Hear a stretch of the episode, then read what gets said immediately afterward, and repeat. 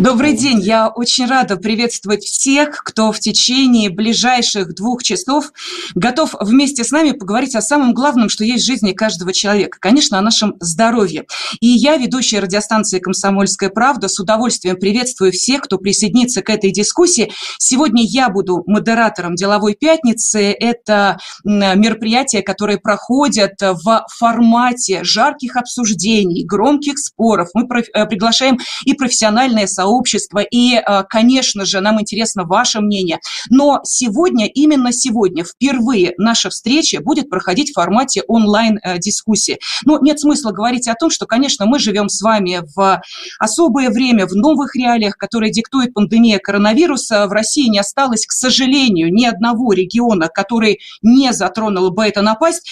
И э, в этих условиях мы хотим с вами не выживать, мы хотим жить полноценно, иметь возможность возможность поговорить, поспорить, подискутировать. Поэтому тема нашей сегодняшней встречи – работа медицинских учреждений в период пандемии за и против, как выстроить продуктивную работу с пациентами. Главный внештатный специалист по паллиативной помощи детям, главный врач благотворительного медицинского частного учреждения «Детский хоспис», кандидат медицинских наук Григорий Владимирович Климов. Григорий Владимирович, здравствуйте. Здравствуйте. Григорий Владимирович, вот давайте э, сейчас ответьте, пожалуйста, на э, вопрос э, нашей эм, собеседницы из Ярославля, которая как раз и спросила о том самом пике, который так, и что будет дальше, по какому сценарию мы пошли, и есть ли у нас возможность не убояться вот даже, знаете, на каком-то подсознательном уровне а, такого а, течения а, событий. Что скажете вы, человек, который 20 лет проработал а, с а, теми, а, кто носил в себе достаточно серьезную болезнь, такую как туберкулез, знаем, насколько это опасно, и прививочки-то нам всем, точнее, многим делали. Пожалуйста, Григорий Владимирович. Да, спасибо, Елена, за вопрос. Э, смотрите, какая ситуация. Главная задача да, нашей страны сейчас, вот почему вы меня спросили про карантинные мероприятия, не жесткие ли они, и все мы, врачи, говорим, что они должны быть именно в таком объеме, в каком они предложены, даже, может, жестче, в том, чтобы емкость, э, скажем так, коек э, реанимационных, на которых помогают пациентам с тяжелым течением коронавирусной инфекции, соответствовала тому количеству пациентов, которые в этой помощи нуждаются. То есть, когда мы сидим по домам, у нас тяжелые формы коронавируса возникают у тех, кто проконтактировал либо до карантина, вот, либо у которых длительный был продромальный период, либо как-то нарушил вот, э, режим этого карантина и получил этот вирус. Поэтому э, оптимальная история, что количество выздоровевших больных будет равно количеству вновь заболевших. А все выздоровевшие, они создают еще одну защитную подушку, да, они уже имеют иммунитет и инфекцию не передают, повторно не болеют. Ну, поэтому вопрос, когда будет этот пик, да, это очень сложный вопрос, на него влияет очень многое. Да, и вот даже математики, которые анализируют эти эпидемии, они видят, что они не укладываются в классические модели, да, что вроде бы при такой смертности мы должны были получить страшный взрыв смертей, а этот уровень смертей достаточно небольшой. И он достаточно разный в разных странах. Вот обратите внимание, какая в Италии была серьезная ситуация, там смертность была чуть не 9%. А в Германии она была что-то порядка 1%. В чем тут дело? Да? В организации помощи, может быть, в Италии всех больных направили в одну больницу, там врачи просто задохнулись, как от DDoS-атаки. Да? В Германии по-другому подходили. Поэтому сказать о том, когда будет пик, да, и пик ли сейчас, я думаю, точно вам не скажет никто. Поэтому мне не хотелось бы домысливать, вот, и хочется сказать, что пик это или плата, сейчас самое главное – это социальная изоляция. Не выходить из дома, да, не заражаться этим коронавирусом, пока не освободятся койки в больницах. Да, инфекция это такого рода, она очень контагиозная. Она передается через людей, которые ее могут не замечать, да, через детей, через молодых который просто не знает, что у него коронавирус, там вытер нос, взялся за ручку подъезда, и все люди, которые зашли в этот подъезд после него, за эту ручку потрогали, получили коронавирус. А так как человек раз 15 в час трогает себя за лицо, там глаза, трет губы, просто не замечая это, да, то, соответственно, э, люди получили этот коронавирус. И тяжелое течение, тяжесть течения коронавирусной инфекции, она очень разная, как я говорю, в разных группах людей. Да? То есть анализировали 70 тысяч случаев китайцы, вот, были такие же тоже исследования в Америке, тоже буквально три дня назад они выложили интересную табличку. И основная там история такая. Чем человек старше, тем больше риск тяжелого течения коронавирусной инфекции. Еще как бы одна из групп риска – это люди, которые имеют хронические заболевания, да, поражающие сердечно-сосудистую или дыхательную систему. То есть, это обычные жертвы любых вирусных инфекций. И вот тоже надо понимать, что, допустим, в молодом возрасте, там, до 30 лет, смертность от коронавируса ниже, чем смертность от гриппа. А в возрасте там, старше 60 смертность от коронавируса гораздо выше смертности от гриппа. И главная сейчас опасность в том, что коронавирусная инфекция, она вот по-разному течет у всех людей, все люди разные. Плюс у нее достаточно длительный инкубационный период, во время которого человек с этой инфекцией, видимо, ее передает. Вот. И разом надо предотвратить, чтобы разом не заболело там, и не, не нуждалось бы да, в реанимации 5000 человек. Берегите себя, замечательно. Но не нужно забывать, что, может быть, есть люди, которые понятия не имели о том, что у них есть какие-то заболевания, они не ходили на диспансеризацию, они относились к своему здоровью наплевательски, и поэтому говорить о том, что а, только люди, у которых есть серьезные заболевания в зоне риска, ну, это несколько легкомысленно, потому что мы порой сами не знаем источники каких проблем мы являемся для себя. И эту тему я хотела бы продолжить с а, профессором, доктором наук, главным врачом стоматологической клиники лаборатории фундаментальной и клинической медицины Павлом Валентиновичем Вектом, Павел Валентинович. Вот вам вопрос уже задает э, наши, наша аудитория. Павел спрашивает, вот есть много впечатлительных и мнительных людей, они много смотрят телевидение, они в ужасе от новостей про этот вирус, про его последствия, от этого об, обостряются болезни. Вот как оградить себя от излишней паники и как пережить стресс? Павел Валентинович, пожалуйста. Спасибо большое за вопрос. Э, э, дело вот в чем. Ну, э, ситуация такова, что мы сейчас, по сути своей, имеем коллективный психоз. Вот, это клиническое понятие, вот, по сути своей, это индуцированный психоз, вот, вызванный целым рядом обстоятельств, но основная причина в том, что люди не могут разобраться, в том, что происходит, потому что они не могут понять, умирают от коронавируса или с коронавирусом, как был предыдущий вопрос, потому что дело в том, что после это не значит в результате. И, скажем, например, вот у меня такой вопрос к Фариту Нахиповичу. Значит, э, как у нас сейчас очень часто э, манипулируют абсолютными цифрами. А скажите, пожалуйста, ведь дело в том, что эпидемия, если брать с точки зрения науки, недопустимо использование абсолютных цифр, а речь должна идти исключительно о проценте. Ну, скажем, например, дело в том, что наиболее средняя цифра, когда считается, что э, эпидемией может считаться ситуация, когда у нас страдает, скажем, например, там э, 5% в популяции. Так вот вопрос, значит, из того, что вы сказали, у нас есть разделение на сельское и городское население, и, соответственно, если можно, в процентном соотношении между вот этими двумя группами – а не в цифрах, потому что когда цифры э, звучат в тысячах, это страшно. Но для этого, собственно, и придуманы математические инструментарии, которые позволяют объективно смотреть на ситуацию. Мы же все-таки, так сказать, не в панике должны находиться, а реально понимать ситуацию. А, спасибо за вопрос. А, я сразу хотел бы сказать, да, у нас есть данные и по показателям в относительных величинах. Если мы сравниваем различные страны между собой, либо сравниваем различные регионы, конечно, распространенность заболевания различна. Но у нас цифры достаточно большие, поскольку, как я уже говорил, у нас очень большая страна. Поэтому если мы посчитаем на душу населения, картинка с, а, ситуации с коронавирусом в России становится еще более благоприятной относительно по сравнению с другими странами. Поэтому, если говорить об э, эпидемии, да, абсолютно правильно вы говорите, что есть определенные показатели, когда считается эпидемией. Поэтому обращаю внимание на то, что у нас э, Всемирная организация здравоохранения 11 марта объявила коронавирус пандемией, но никаких правовых последствий это не имеет. У нас в стране имеет место вспышка, рост заболеваемости по коронавирусу, но понятие эпидемиологического порога для данного заболевания не выявлено. Поэтому вопрос заключается не в том, насколько мы достигли опасного уровня. Мы должны предпринимать меры для того, чтобы по возможности уровень был как можно меньше. И еще хотел бы в заключение сказать один момент.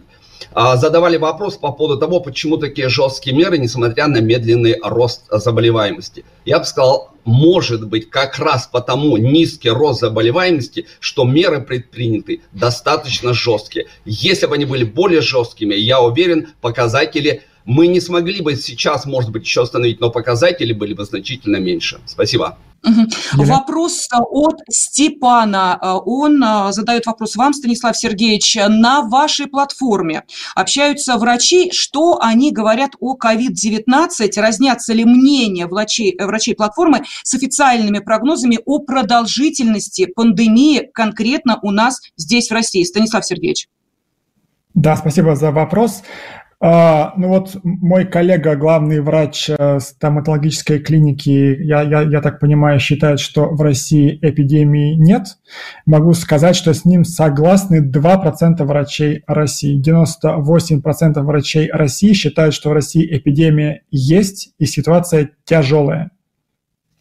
Ну, да. давайте тогда Павла Валентиновича а, сейчас присоединим к этой дискуссии, поскольку вы обращались к нему напрямую. И, а, Павел Валентинович, вот, пожалуйста, давайте а, ответьте на реплику Станислава Сергеевича о том, что недооценивать того, что происходит, ну, как-то, честно говоря, не очень правильно.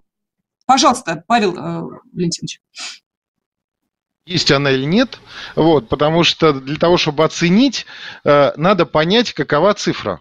А дело в том, что никто не может мне а, ответить. То есть я готов признать наличие эпидемии. Скажите мне, пожалуйста, значит, процент э, выявленных пациентов с коронавирусом, с положительным тестом, это одна цифра должна быть. И вторая цифра – это развернутая клиническая картина. А, когда мы говорим о том, что речь идет а, о заболевании э, спотенцированным коронавирусом, вот, или все-таки является носительством. Так сказать, и эти цифры либо они могут совпадать, либо они должны разниться, понимаете? Ну, скажем, например, вот если э, обратиться к Хачатуру э, Михаиловичу, вот, то он, как сосудистый хирург, прекрасно знает, что сахарный диабет является фоновым заболеванием для целого ряда проблем с сосудами. Вот. Но, тем не менее, речь-то идет о чем? Что мы лечим сосуды, а не э, сахарный диабет. Вот. Угу. Соотношения разные. Поэтому дело в том, что профессионалы не имеют права э, путать э, людей, потому что это приводит к психозу.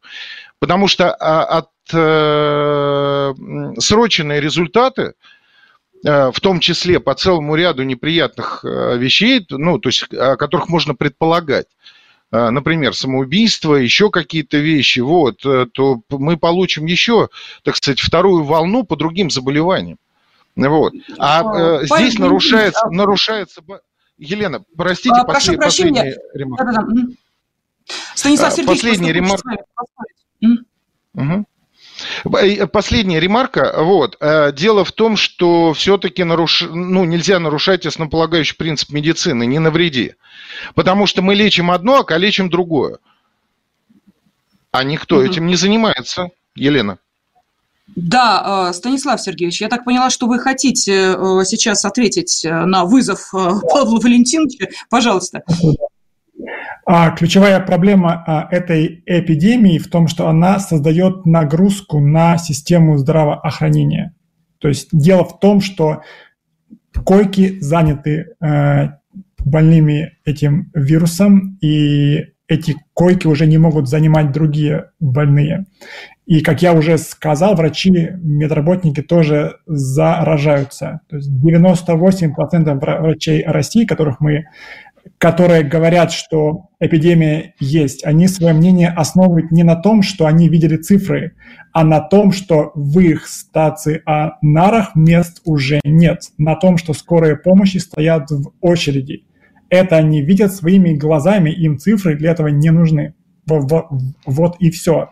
Наша задача так, придумать... Сергей, прошу, прошу прощения, я понимаю, об этом многие говорят, что э, страшен не сам коронавирус, а та паника, которую он вызывает. И, знаете, могу сказать, даже вот по своим, э, своему ближайшему окружению люди признаются, что если им приходится, например, ездить в общественном транспорте, то они сталкиваются с тем, что любой там человек, который там чихнул или просто кашлянул того, что ну, подавился человек, ну, я не знаю, там, ну, бывает, что такое в горле запершило, от него сразу полвагона начинает отскакивать в сторону, если вообще кто-то в вагоне есть.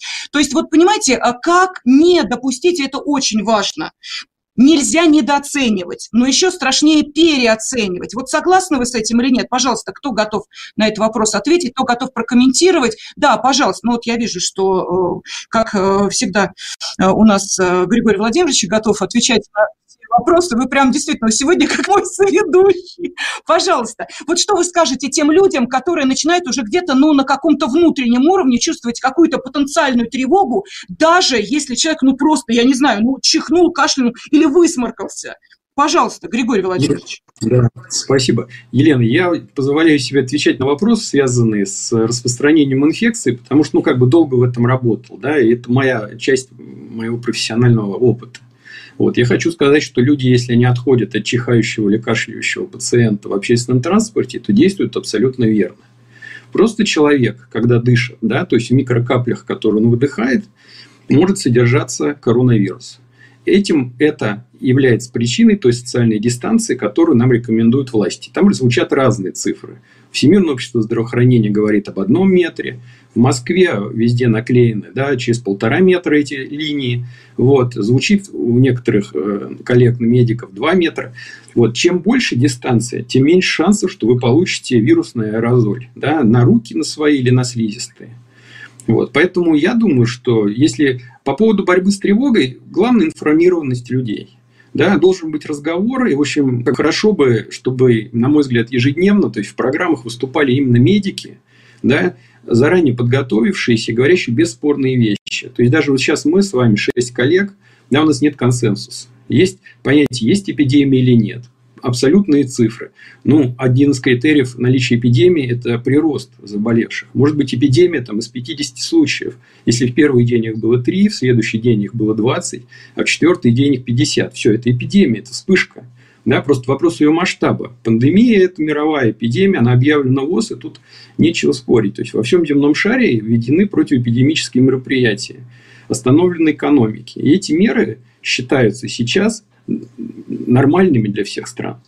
Вот. Поэтому угу. я думаю, что со страхом надо бороться реальной информированностью. И тем, что врачи спасибо, выступают спасибо. перед аудиторией вот, и спокойно говорят уже какое-то мнение, которое бесспорное. Повторяю, можно спорить да, о том, сколько 98% врачей за эпидемию, 2 там против. Это неправильно, на мой взгляд, вот такие дискуссии проводить в такой аудитории коллеги. Но, тем не менее, Григорий Владимирович, насколько я понимаю, сейчас а, Станислав Сергеевич как раз готов ответить на вопрос, откуда взялась эта цифра 98% врачей э, России. Вот э, давайте сейчас дадим слово основателю, генеральному директору платформы «Доктор на работе» Станиславу Сажну. Станислав Сергеевич, пожалуйста, прокомментируйте эти цифры. Провели совместно с одним из телеканалов э, социологические исследования на платформе сейчас э, присутствуют 450 э, тысяч врачей из России, это почти 80% врачей России. И исследование показало как раз, что всего 2% врачей России, не одной клиники, а России, э, считают, что в России эпидемии нет. То есть врачи в России считают, что проблема существует, и, к счастью, они с ней борются. Но тогда могу сказать, что здесь у нас э, в нашей дискуссии присутствует как раз э, тот э, врач, который относится к двум процентам, и это Хачатур Кургинян. Хачатур Михайлович, насколько я понимаю, вы опять готовы поспорить со Станиславом Сергеевичем. Пожалуйста, вам слово тем двум процентам, я отношусь скорее а, к тем, которые 98 процентов, но хочется сказать следующее. Вы видели данные по заболеваемости в конкретных российских округах? Наверняка видели, да? Вы видели, что в некоторых округах это 1-10 человек максимум, да? И как мы можем говорить о том, что 98 процентов врачей в России, это, скорее всего, речь идет о врачах, которые просто слышали, они видели и не сталкивались. Не нужно а, подменять понятия на самом деле, потому что если, а, исходя из ваших слов, 98 процентов врачей уже на передовой в бою, то ну, это уже не пандемия даже, я, я не знаю, что это уже тогда будет называться как. Поэтому здесь идет немножечко подмена понятий, и нужно понимать, что это всего лишь интернет-опрос. И от того, что люди отвечали, это не значит, что они знают и видят, а, что происходит конкретно у них. Елена. Спасибо, огромное спасибо, Хачатур Михайлович. Вопрос а, от а, одного из участников нашей дискуссии. Я напомню, что у нас а, онлайн-дискуссия, она транслируется и в YouTube, и в Facebook, и ВКонтакте, поэтому все, кто сейчас, может быть, только что к нам присоединился, может задать вопрос любому из присутствующих спикеров. Огромная просьба, если вы хотите задать вопрос всем, вы так и пишите всем и дальше содержание вопроса, или если конкретно кому-то из спикеров, пожалуйста, имя и дальше сам вопрос. Вот задаю задают вопрос а, Павлу Валентиновичу. Александр из Брянска а, спрашивает, кто-то думает на перспективу или все тушат пожар сейчас, а новые проблемы будем решать по мере поступления? Павел Валентинович, пожалуйста. А, ну, потому что происходит ощущение, что тушим пожар.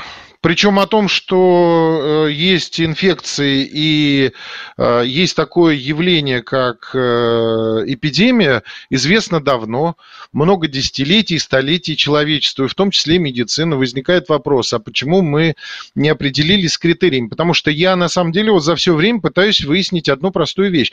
Причем я не спорю ни с кем, я просто хочу выяснить, а каков процент заболевших с развернутой клинической картиной среди э, так сказать, э, популяции. Никто не может мне дать эту цифру. Вот. Это первая часть. Дальше мы опять попадаем в ситуацию, когда э, никто не думает на перспективу, а ведь, например, вот если взять, я согласен с э, Хачатуром Михайловичем, значит, ведь дело в том, что, поскольку он говорил о том, что есть проблемы с плановой госпитализацией и так далее, и он упоминал, в частности, флебологию, вот, и возникает вопрос, ситуация сейчас у части пациентов э, плановая, а, им требуется, например, флебоктомия, вот, а из-за того, что сейчас будет а, первая отложенная ситуация, и второе, у них, соответственно, будет изменение их физического статуса, потому что человек а, поменял моду своего поведения, вот, это а, в том числе может привести к тому, что возникнут флебиты, а здесь мы получим резкий рост, соответственно, осложнений и неприятностей, в том числе с летальным исходом после этих пациентов, которым сейчас можно было бы спокойным режиме при определении более сложных предоперационных, так сказать, э, мероприятий можно было бы оказать помощь. Вот, собственно, и все. Никто не думает. То есть ощущение таково, что э, все о чем-то говорят, но э, никакой конкретики нет. Понимаете? То есть и отсюда происходят вот эти вбросы. 98%. У нас много тысяч опять заболело. Вопрос, значит, э, сколько процентов страдает в популяции с развернутой клинической картиной? После этого, соответственно, можно определить, это эпидемия или нет, потому что для эпидемии должно быть два критерия. Первая цифра э, – процент э, заболевших среди популяции с развернутой клинической картиной, и второе – рост по экспоненте. При наличии двух этих факторов, соответственно, можно говорить об эпидемии. Угу. Точно так же, извините Спасибо. меня, как, скажем, например, кровотечение требует остановка, самостоятельная остановка кровотечения требует э, в организме наличия как минимум двух факторов. Не минимум, а двух факторов. Отсутствие одного из них кровотечение ничем э, не остановится. И э, я сейчас хочу обратиться к Фариту Кадырову. Фарит Накипч, вот, пожалуйста, мы сейчас говорим о цифрах, о том, как считать, кто считает, каким образом, кто что учитывает. Можете ли прокомментировать вот именно эту часть нашего разговора, она очень важна для того, чтобы, может быть, или э, мы сейчас э, поняли, насколько ситуация действительно серьезна, или, может быть, снять вот это э, напряжение, которое у многих возникает уже на уровне, ну, какого-то такого, знаете ли, нервного дисбаланса. Фарид Накич, пожалуйста. А, спасибо. А, я бы хотел начать с того, что обратиться к Павлу Валентиновичу по поводу того, что, на мой взгляд, его слова противоречат одни другим. То он говорит, что требуется примерно год для того, чтобы разобраться с ситуацией и дать конкретные а, данные и так далее, то он требует того, чтобы сейчас представили конкретные цифры. Статистика не может оперативно представить все подобные цифры, потому что, во-первых, основные всплеск у нас конец марта, начало, а, а, соответственно, апреля. Поэтому мы сейчас должны для себя понять, не принципиально то, эпидемия у нас, пандемия или иная ситуация. Принципиально то, что мы имеем серьезнейшую угрозу и ее дальнейшее распространение. При том, что методов лечения нет. А, точнее, мы можем только симптомы снимать, как правило, конкретного лекарства, которое бы излечило, боролось с вирусом, у нас, к сожалению, пока еще нет. Поэтому я бы хотел обратить внимание на следующее.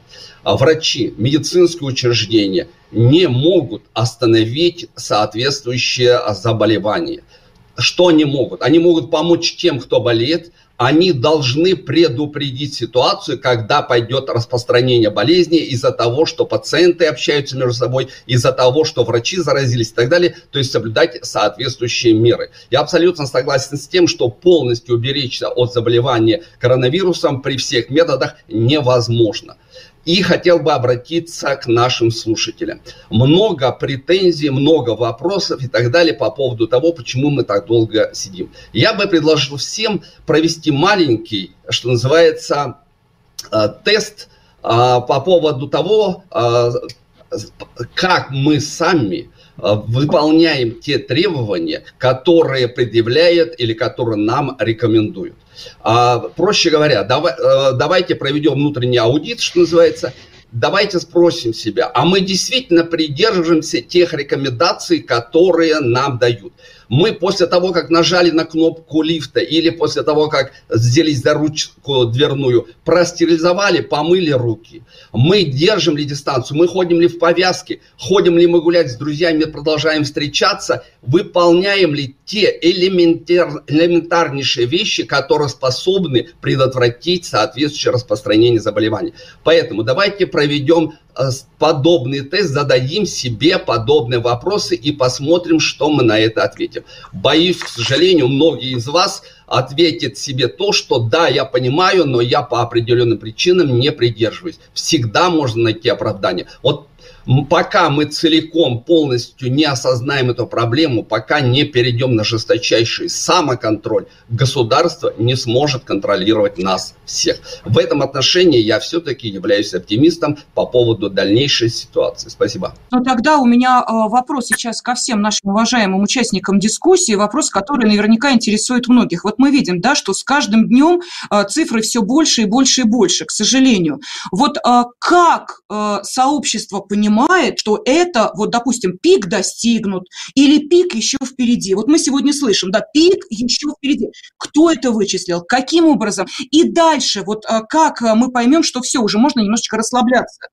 Что будет осенью, в конце концов? Вот видите, а, сейчас а, принимают такие важные для нашей страны решения о переносе Парада Победы. А мы понимаем, что это действительно очень серьезный шаг, на который пошел президент. О переносе акции «Бессмертный полк». Мы понимаем, что это достаточно серьезный шаг, на который идет а, президент, и на который, который поддерживает правительство. Что скажете вы, экспертное сообщество? Что будет осенью? Когда пик будет пройден? И что такое в данной ситуации пик? Вот можете нам объяснить, пожалуйста. Кто готов ответить? Кто готов ответить? Да, я вижу, да, пожалуйста, Григорий Владимирович, вы готовы? Ну, давайте. Пожалуйста, Знаете, Григорий вот экспертный... Да, Елена, я решил как быть, опять же, э, знаете, очень много спекуляций да, на тему пиков, плата, вот, э, такое заболевание. Вот мы имеем людей, у которых э, выявлен положительный тест. Да, их с каждым днем все больше. Людей с тяжелой клиникой среди этих положительных тестов очень небольшая доля. Да, но всех их просят сидеть дома и не распространять коронавирус. Так вот, на ваш вопрос отвечать, что будет осенью, мы вам скажем осенью. Понимаете? Сейчас вот директор института да, информатизации здравоохранения вам правильно сказал, статистика будет ясна на следующий год. Пока да, мы не можем ответить на эти вопросы, сложные, медицинские. То есть ни один врач вам не скажет, который себя уважает, что будет осенью. Если скажет, то это человек, который ну, просто не в медицине, в медицинской науке или статистике не понимает. Вот. Плата – это когда перестанет увеличиваться каждый день количество зараженных. То есть с каждым днем оно сейчас все выше. Вот это экспонента, который коллеги упомянули, да, то есть люди продолжают передавать этот коронавирус или, скажем так, его продолжают выявлять у тех, кто ранее был инфицирован, что скорее всего. Да, потому что там инкубационный период по разным источникам бывает и три недели, и две недели. Это очень много для вирусной инфекции. Поэтому Но, а, Григорий Владимирович, я прошу да. прощения, вы в самом начале нашей дискуссии, а у нас сейчас, к сожалению, да, время а, все-таки ограничено, это на, на деловых пятницах в привычном режиме мы можем общаться а, в течение нескольких часов, сейчас наше время на онлайн-площадке ограничено, поэтому в начале нашей дискуссии вы сказали, что вы готовы дать определенные рекомендации. Я бы хотела даже, может быть, пойти чуть дальше.